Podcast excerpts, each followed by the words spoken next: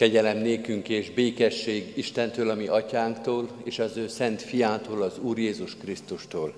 Amen. A 125. Zsoltárunkat énekeljük esti Isten tiszteletünk kezdetén, fennállva a 125. Zsoltár első verszakát, majd helyünket elfoglalva a további három verszakot is.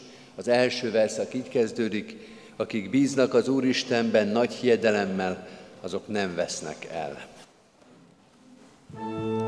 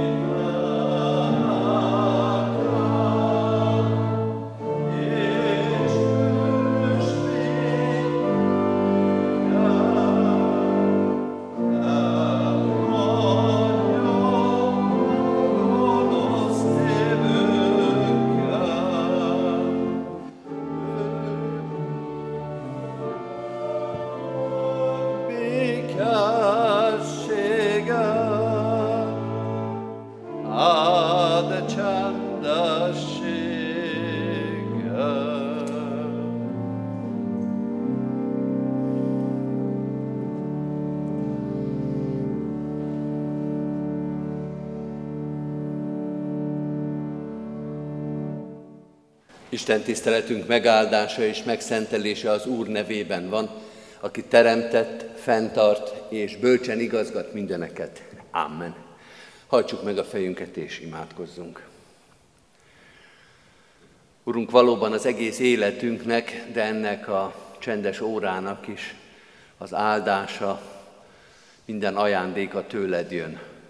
És nagy szükségünk is van erre az ajándékra mert minden óra és minden nap és minden helyzet, amely nélküled telik el, kárba vész, szemétté lesz.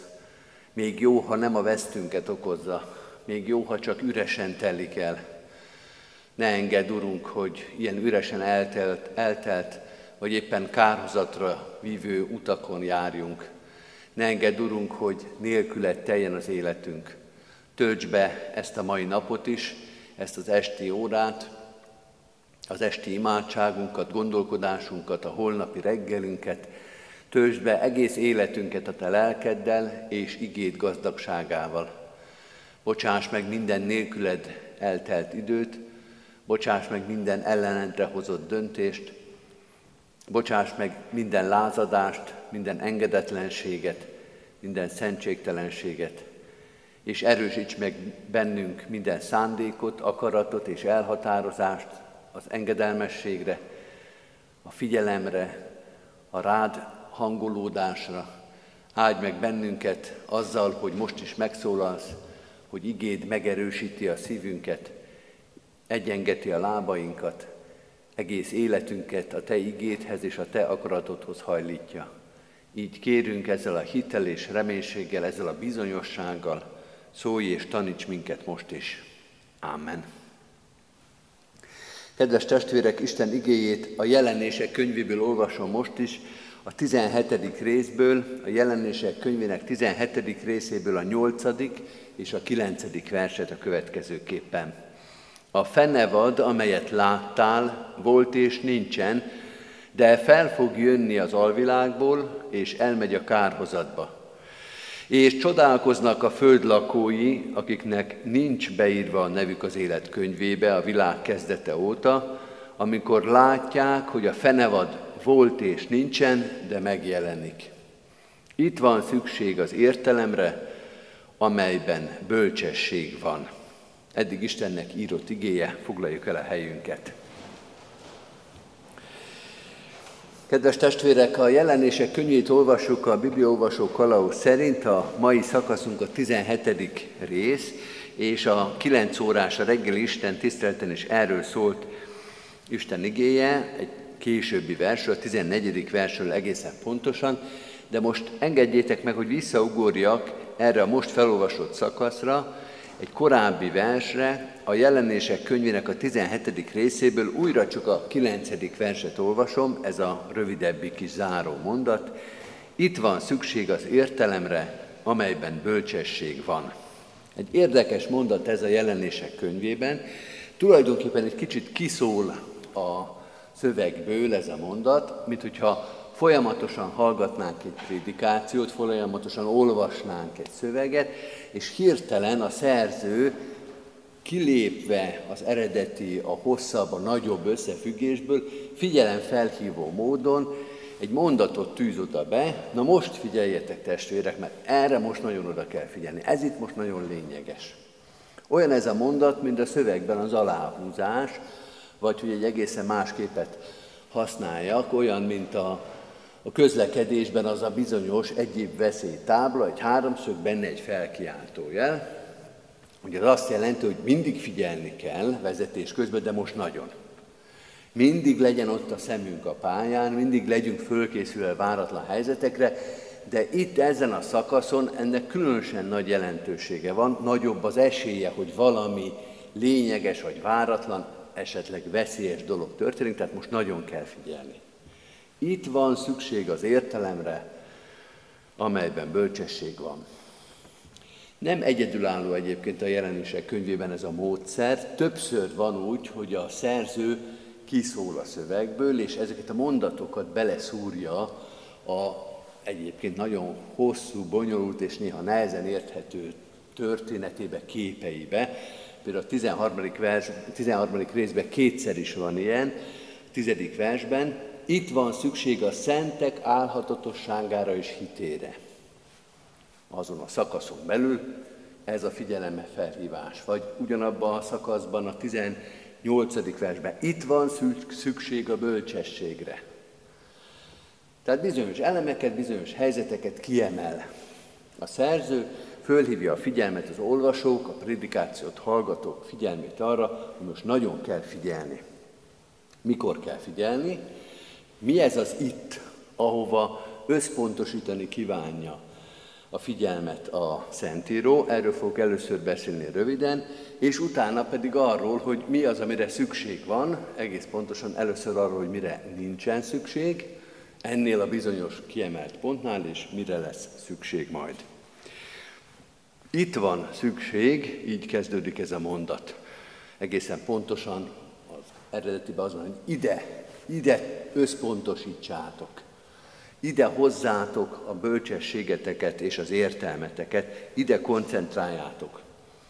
Mi ez a helyzet, mi ez a téma, mi ez a tanítás, amire nagyon oda kell figyelni. Tulajdonképpen az egész jelenések könyve erről szól, de az előző mondat, amit hozzávettünk ehhez a figyelem felkeltő felszólításhoz, a nyolcadik vers is összefoglalja tulajdonképpen ezt a hátborzongató képet, hogy a fenevad az alvilágból feljön, és aztán majd visszasüllyed a kárhozatba, de azért jön, hogy megbirkózzon, hogy megharcoljon a bárányjal, Jézus Krisztussal, a végső harc, a végső küzdelem, ami a jelenések könyvének és ennek a szakasznak is a centrumában van. Ez a harc lesz a végső, mondja a jelenések könyve is, de nem abban az értelemben, hogy az idők végén majd lesz egy küzdelem, hogy majd egy végső pontban most még nincsen, de majd egyszer, valamikor nagyon messze az időben, egyszer majd lesz egy küzdelem. A végső harc itt ebben az értelmezésben azt jelenti, hogy a végsőket meghatározó örök küzdelem. A végsőket meghatározó, bizonyos értelemben jelen pillanatban is aktuális küzdelem. A kísértő és Jézus Krisztus között. A jelenések könyve a végidőkről szól, ebben az értelemben. Nem a jövő időről, hanem a végidőkről. Ráadásul egy olyan korban, ahol a keresztényeket már körülvette több, egyre drasztikusabb keresztény üldözés, apokaliptikus kor, katasztrófák, félelmek, szorongások, menekülés, egy picit olyan volt, mint a mostani kor, amikor hirtelen elszaporodtak a, a félelmetes, érthetetlen, eh, szorongást keltő jelenségek.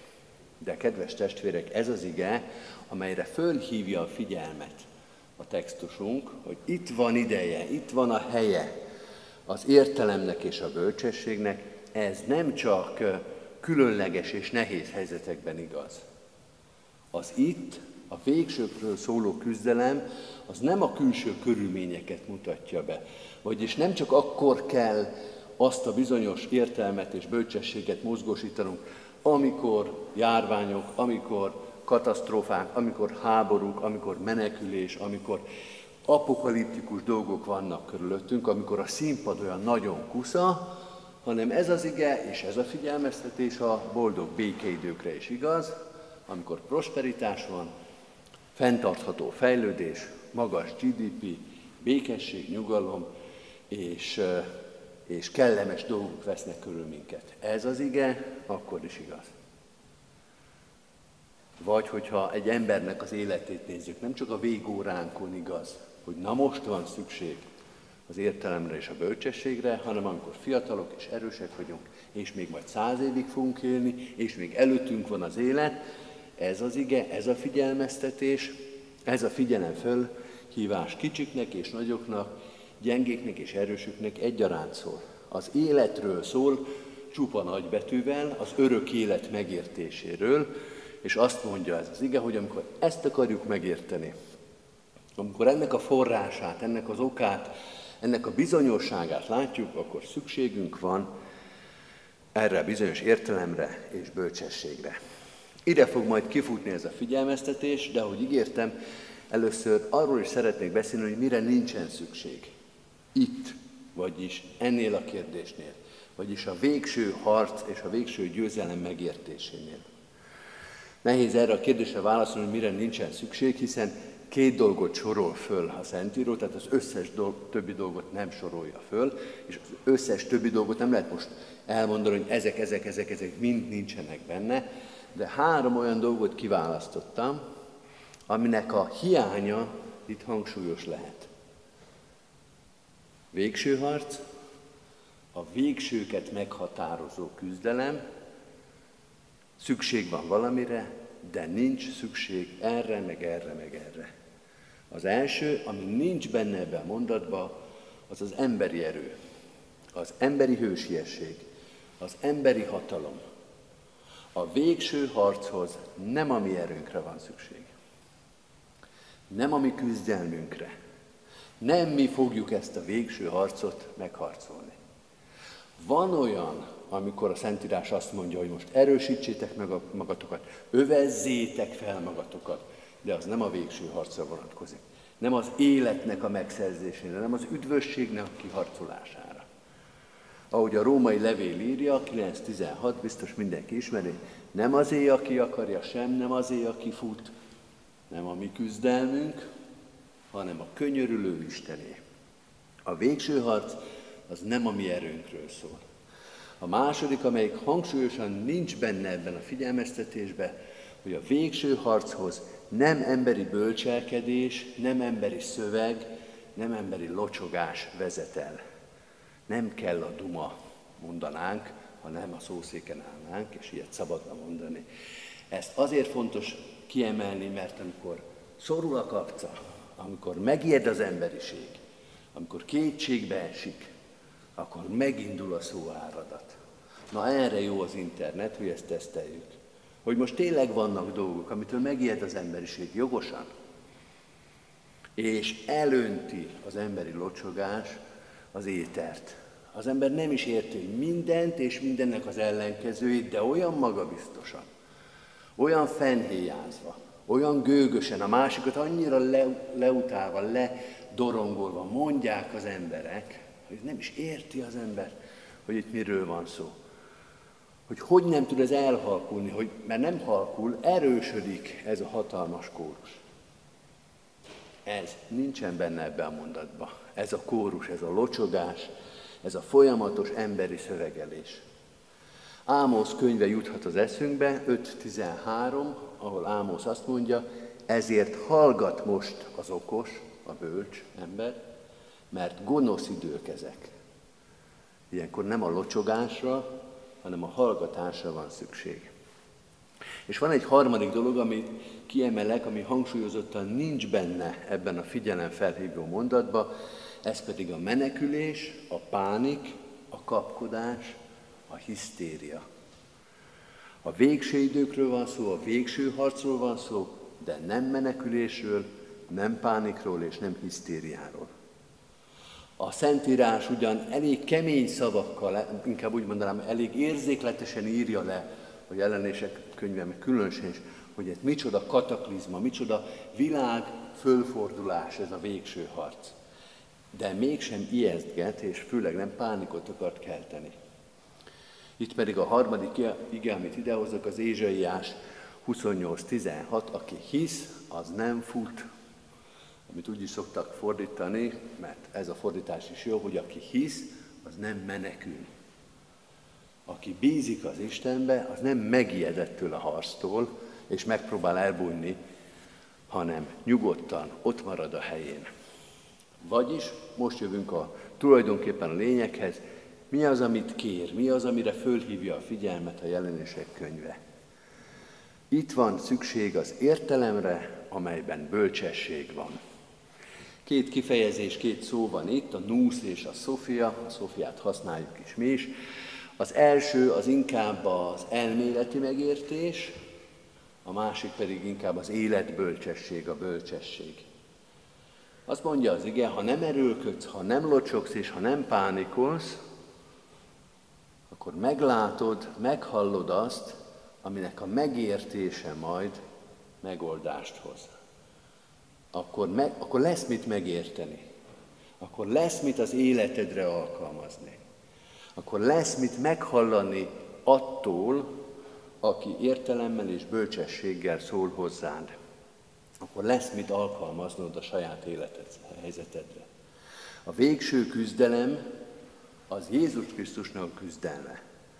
Te csak figyelj, te csak hangolódj rá, te csak keresd, vagy hallgassd meg azt, amit majd megérthetsz, és amit alkalmazhatsz.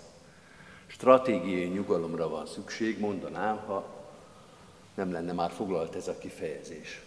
De az a bizalom van benne, hogy a küzdelmet ő megküzdi, az én feladatom, hogy ráhangolódjak, hogy őt figyeljem, hogy őt kövessem ebben.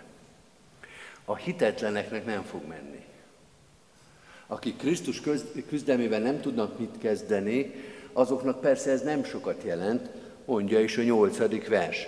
Csodálkoznak a föld lakói, akiknek nincs beírva a nevük az élet könyvébe a világ kezdete óta. Azok ezzel az egész prédikációval és ezzel az egész figyelmeztetése nem nagyon tudnak mit kezdeni.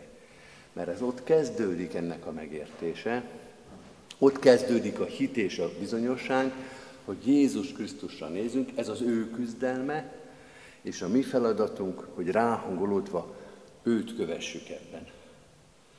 A hitetlenek, a hitetlenség az csodálkozik, vagy hisztérikusan szaladgál ide-oda. A jelenések könyve azt mondja, te csak maradj nyugodt, te légy nyugodt, és figyelj. Mert a győzelem, a diadal, az eredmény, ami majd a te győzelmed is lesz, az ott Jézus Krisztusban jelenik meg. Amen. Hajtsuk meg a fejünket és imádkozzunk. Menjél, atyánk, ez a világ sok jelensége valóban riasztó, és nem tudjuk megmagyarázni a körülöttünk lévő dolgokat. Olyan dolgok történnek, amelyekről azt gondoltuk, hogy nem történhetnek meg velünk.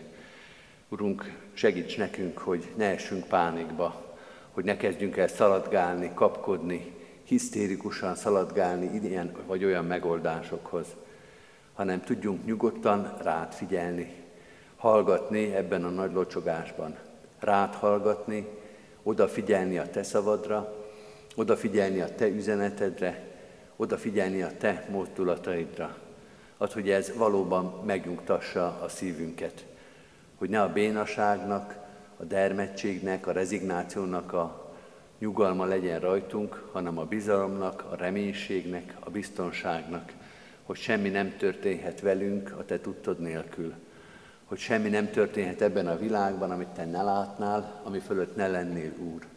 Így bízzuk rád az életünket és az egész világ életét. Mert tudjuk, hogy a te gondviselésedben nem csak egy-egy emberi élet, hanem az egész teremtettség benne van. Urunk, légy gondviselő atyánk, őrizd meg ezt a világot, benne a mi közösségeinket, a családunkat, a gyülekezetünket, a városunkat, a nemzetünket, a földrészünket, a járványban, a háborúban, a válságban, a szegénységben, a menekülésben, az emberi lét sok-sok terhében, nyomorúságában, te légy a mi gondviselő mennyei atyánk. Gyógyíts, oltalmaz, őrizd meg, nyugtass meg bennünket, hogy ezt a kincset, ezt a nyugalmat, ezt a Krisztus ismeretet és Krisztus bizalmat, ezt tovább tudjuk adni ebben a világban. Te látod, és mi is érezzük, hogy mennyi pánik, mennyi hisztéria, mennyi emberi indulat van körülöttünk, és sokszor bennünk is. A Te igéd és üzeneted adjon nyugalmat és békességet, ad, hogy mi is a Te békéd eszközeivé lehessünk. Így könyörgünk az előttünk álló hétért, a találkozásokért, munkahelyen, családban, ismerősök és ismeretlenek között. Te add a szánkba a szavakat, Te vezess arra a viselkedésre, bizonyságtételre, amely gyógyír és ige hirdetés a körülöttünk lévő világ számára. Így kérünk, áldj meg minket ebben a szolgálatban, egyen egyenként és gyülekezetünk közösségében. Amen. Egy rövid csendes percben vigyük most Isten elé imádságainkat. Amen. Az Úrtól tanult imádságot fennállva és együtt mondjuk el. Mi, Atyánk, aki a mennyekben vagy, szenteltessék meg a Te neved. Jöjjön el a Te országod, legyen meg a Te akaratod, amint a mennyben, úgy a földön is. Mindennapi kenyerünket add meg nékünk ma, és bocsásd meg védkeinket, miképpen mi is megbocsátunk az ellenünk védkezőknek. És ne vigy minket kísértésbe, de szabadíts meg a gonosztól, mert tiéd az ország, a hatalom és a dicsőség mindörökké. Amen. Hirdetem az adakozást, mint Isten tiszteltünk hála, hálaadó részét, hálával áldozatok az Úrnak, és teljesítsétek a felségesnek tett fogadásitokat. Mindezek után az Istennek békessége, mely minden értelmet felülhalad, őrizze meg szíveteket és gondolataitokat a Krisztus Jézusban. Amen. Foglaljuk el a helyünket, kedves testvérek! Hirdetem, hogy a kiáratoknál gyülekezetünk hirdető lapjai megtalálhatók, ezen gyülekezetünk hírei, alkalmai, alkalmai részletesen is fel vannak sorolva, vigyünk ebből magunknak is, és azoknak is, akik most nem tudtak eljönni közénk. Az áró énekünket énekeljük, az 541. dicséretünket, mind a három verszakával, 541. dicséretünk, mind három verszakát énekeljük. Jövel, Szentlélek, Úristen, tőzsd szíveinket éppen. thank you